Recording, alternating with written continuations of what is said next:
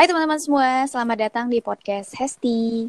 Di episode kali ini, uh, aku mau ngobrol bareng sama Kak Mona Andriani. Hai Kak Mona. Hai. Kok ketawa Kak? Enggak, formal banget kayak. eh formal ya? Itu kedengaran formal ya? Mungkin karena nggak biasa kayak gitu kayaknya kan. Oh, soalnya aku... kalau orang lain podcastnya ada yel-yelnya, ada apalah oh, gitu, gitu pembukaannya gitu, entah yang puisi lah, pakai gitu kak. Kalau aku kan gitu doang. Kakak lagi di mana? Di rumah dong. Oh iya di rumah ya. Kakak uh, masih work from home atau udah new normal nih kerja? Udah tiga bulan ini WFH aja kerjanya. Udah tiga bulan di rumah aja. Wadaw, dari Maret dong berarti ya? Iya dari Maret. Sama. Tapi digaji nggak kak? Alhamdulillah masih digaji. Full? Alhamdulillah full. Tapi gimana nih kabarnya kak? Kabar baik. Alhamdulillah masih sehat, masih bisa bernapas sampai hari ini deh. Alhamdulillah ya Allah. Banget di kondisi seperti ini masih bisa bernapas gitu ya kan. Udah bersyukur kali gitu loh. Iya, masih bisa bernapas, masih bisa sehat-sehat aja. Selama tiga bulan tuh kegiatannya apa aja?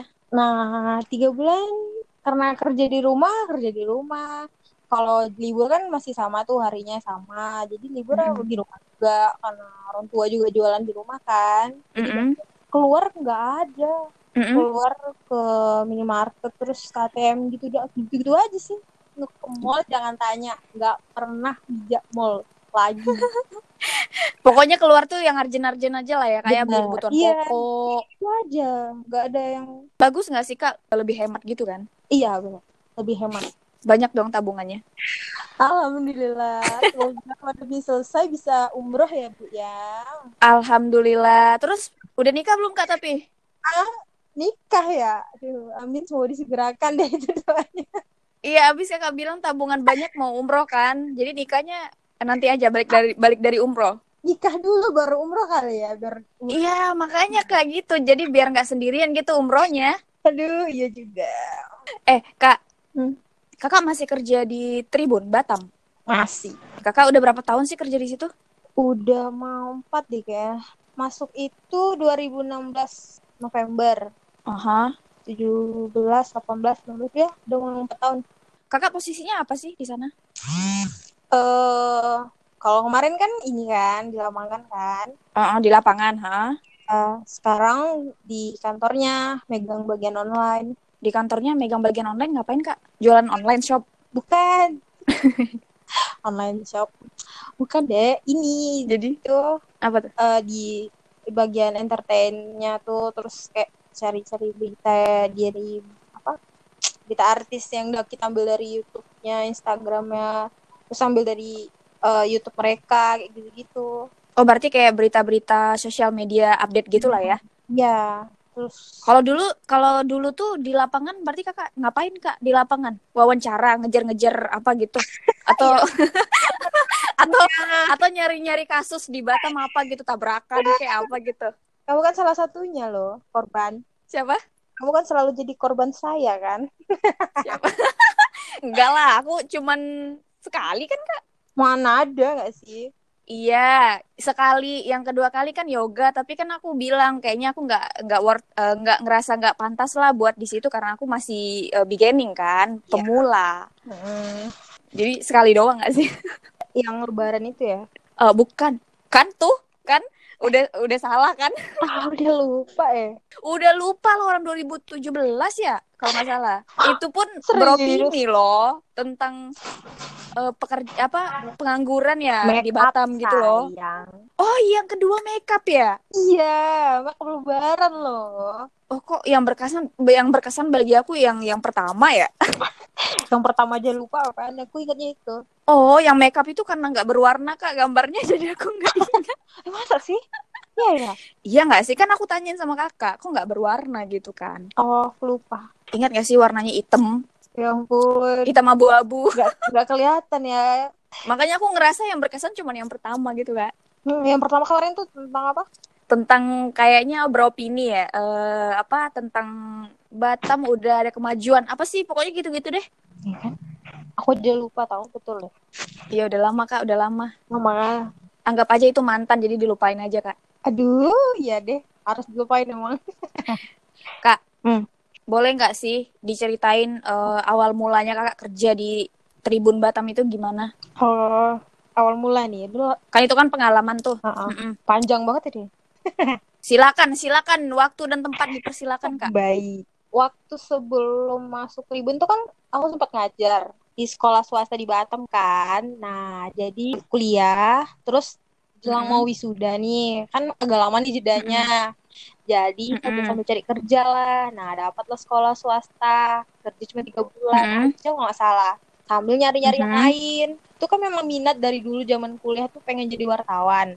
Terus mm -hmm. nyobalah di Tribun Batam ini ada buka lowongan. Tahu nggak sih? Mm -hmm. Aku tuh masukin lowongan ke Tribun Batam mau tujuh delapan kali nggak salah lewat wow. lewat lewat email karena aku waktu itu masih dalam keadaan ngajar kan jadi nggak bisa ngantar langsung terus oh, ya, sambil nyambil ya benar jadi terus yang terakhir hmm. ini aku antar langsung. Oh yang terakhir? Ya antar langsung karena waktu pas ada libur gitu kan.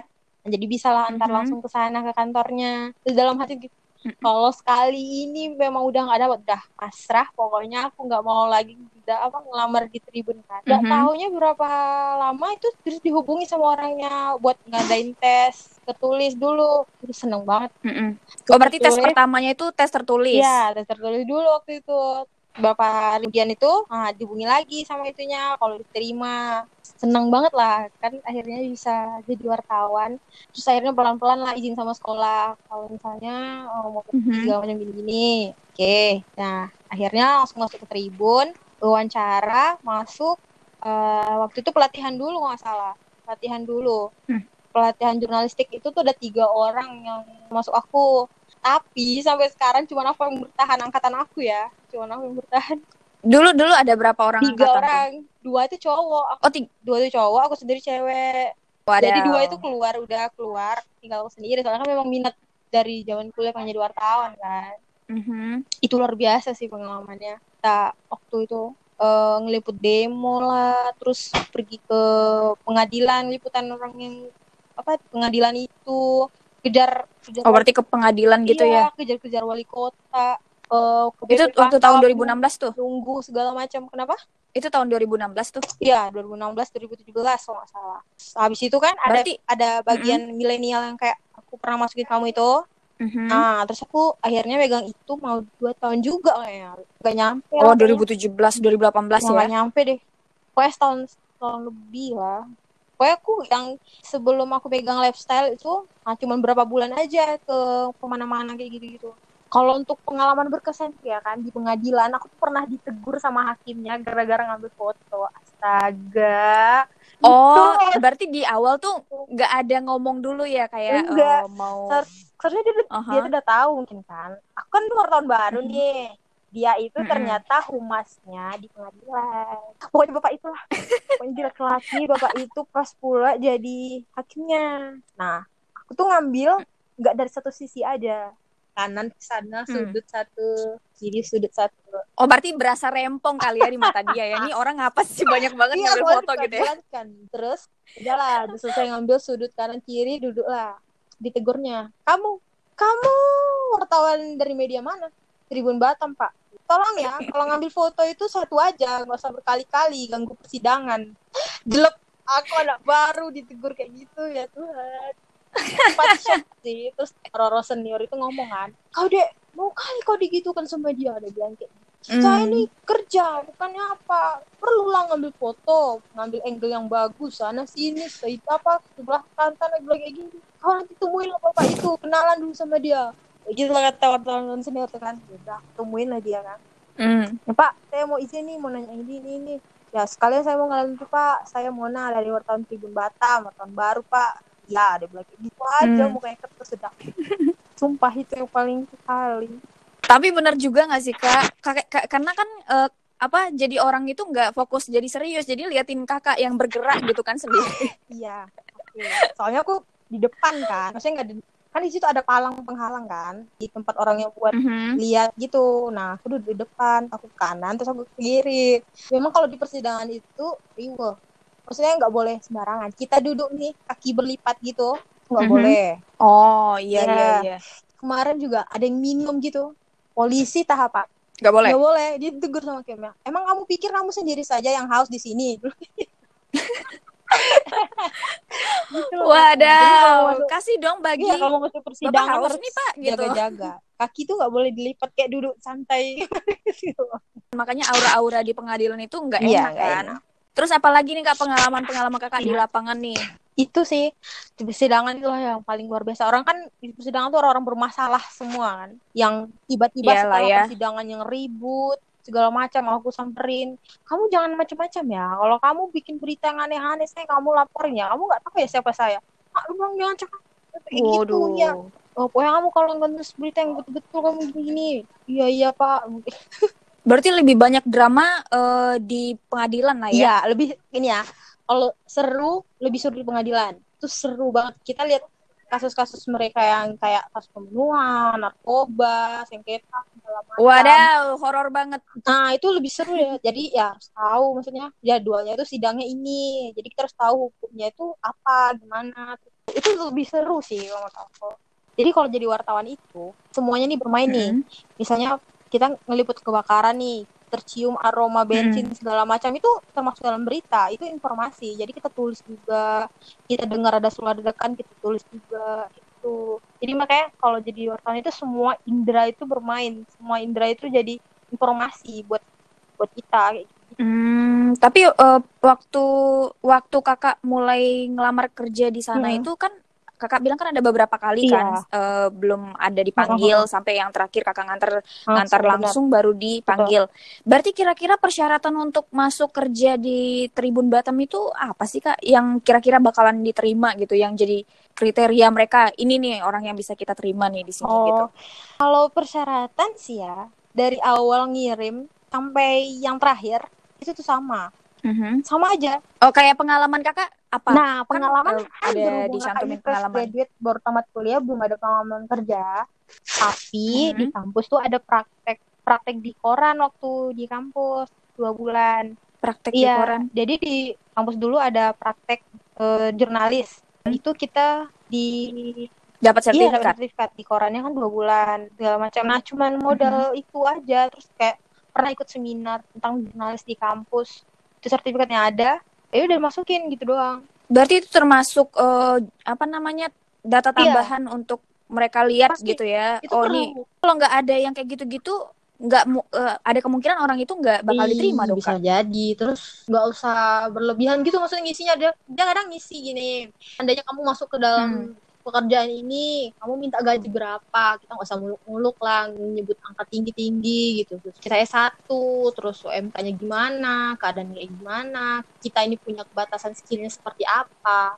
Kan disesuaikan sama itu. Nggak bisa, maksudnya kita menyebutkan angka seenaknya aja kayak gitu ke perusahaan, kayak gitu loh ya padanya kita sebutin kekurangannya itu apa loh waktu interview juga kayak gitu orang pada nanya kawan-kawan juga kan Mhm. kok bisa aku udah berapa Mhm. kali interview di interview Batam gak pernah tahu. Maksudnya Mm-mm. jadi diri sendiri sih itu aja. Apa yang ditanya ya dijawab yang apa sesuai sama kita gitu aja. Oh, kan ditanya nih waktu interview. Mm-mm. kamu ada sakit nggak? Ada pak. Saya ada sakit. Kamu sakit apa? Saya ada asma sih kayak gitu. Oh kamu nanti di lapangan kamu gimana nanti? Asma kamu ya enggak lah pak. Saya tahu cara cegahnya. Jadi saya nggak akan bikin sampai kayak gitu. Karena saya saya, saya juga ada bawa obat. Malah dikasih tahu sama bapak yang mau interview itu kan. Apa pun Mm-mm. yang itu ya sebutin. Misalnya kalau dia kita ada sakit kita sebut sakit kita apa. Gitu gitu kekurangan kita apa. Kelebihan kita apa. Motivasi kakak kerja di Tribun apa dong Nah, berarti? sebenarnya untuk saya karena pengen jadi wartawan, kerja di stasiun televisi di belakang layarnya. Itu sih, maksudnya mewujudkan cita-cita termasuk dalam bagian dari orang media. Berarti ada kemungkinan kakak bisa ngelamar juga ke Trans. TV nggak sih? Coba Bisa. ngelamar di sana. Udah Eh, coba? Enggak sih, kayaknya udah nyaman di sini. Kan katanya eh, cobalah keluar dari zona nyaman loh kak. Belum ada berani keberanian. Lagian juga umur udah nggak terlalu muda. Kriteria usia juga jadi pertimbangan Udah. buat sana kan, maksudnya gitu. Eh kak, berarti kan kakak tadi ceritainnya tuh hal-hal yang enjoy aja. Emang nggak ada ya yang nggak enjoy kerja Wah. di sana ya? Kayaknya aku mikir kan Ah. nggak yang nggak itu. enjoy siap-siap diteriakin sama atasan redaktur istilahnya yang eh, jadi setiap Ah, uh, berita kita misalnya nih saya kakak ngerjain berita ekonomi ntar ada yang Mhm. ngedit yang untuk memperbaiki segala macam itu namanya redaktur nggak ngirim aja sebelum jamnya udahlah siap diteriakin mana nih beritanya? Berarti sering dikejar deadline ya, gitu harus ya? tahan banting. Maksudnya tekan itunya bisa ditekan lah. Pernah ya waktu halaman milenial itu aku bikin tentang cara muda nih. Misalnya pernah ngobrol sama orang HDR di PT muka kuning gitu lah nah jadi dia bilang ya sama kayak aku bilang tadi. Kita tuh orang HDR Hmm. ini bisa kelihatan dia itu bohong dia jawabnya jujur atau dia gimana dia tuh bisa lihat orang itu. Maksudnya kalau misalnya ditanya sama orang perusahaan itu paling enggak harus jawab jujur terus juga nggak usah berlebihan. Maksudnya apa yang ada kita tahu kita jawab aja. Nggak usah jadi diri orang lain tapi jadi diri sendiri. Terus jangan menutupi kekurangan juga. Mhm. pernah juga orang itu bilang kalau interview itu Mhm. kuasai juga maksudnya kenali perusahaannya karena eh, itu sih itu penting juga Maksudnya, kita tinggal lamar ke ke PT ini tapi kita nggak tahu PT ini maksudnya Mhm. pusatnya dari mana entah dia tuh cabang dari apa segala macam Oke Kak Mona, makasih udah mau ngobrol bareng aku di Iya. podcast makasih juga udah hmm, Eh. Mempercayakan itulah podcast kamu yang berharga denganku yang berapa ini Woi, Hura tau enggak woi. Oh ya ampun. iya Oke, sebelum kita menggila, terima kasih teman-teman yang sudah mendengarkan podcast ini. Sampai ketemu di podcast berikutnya. Bye bye. bye thank you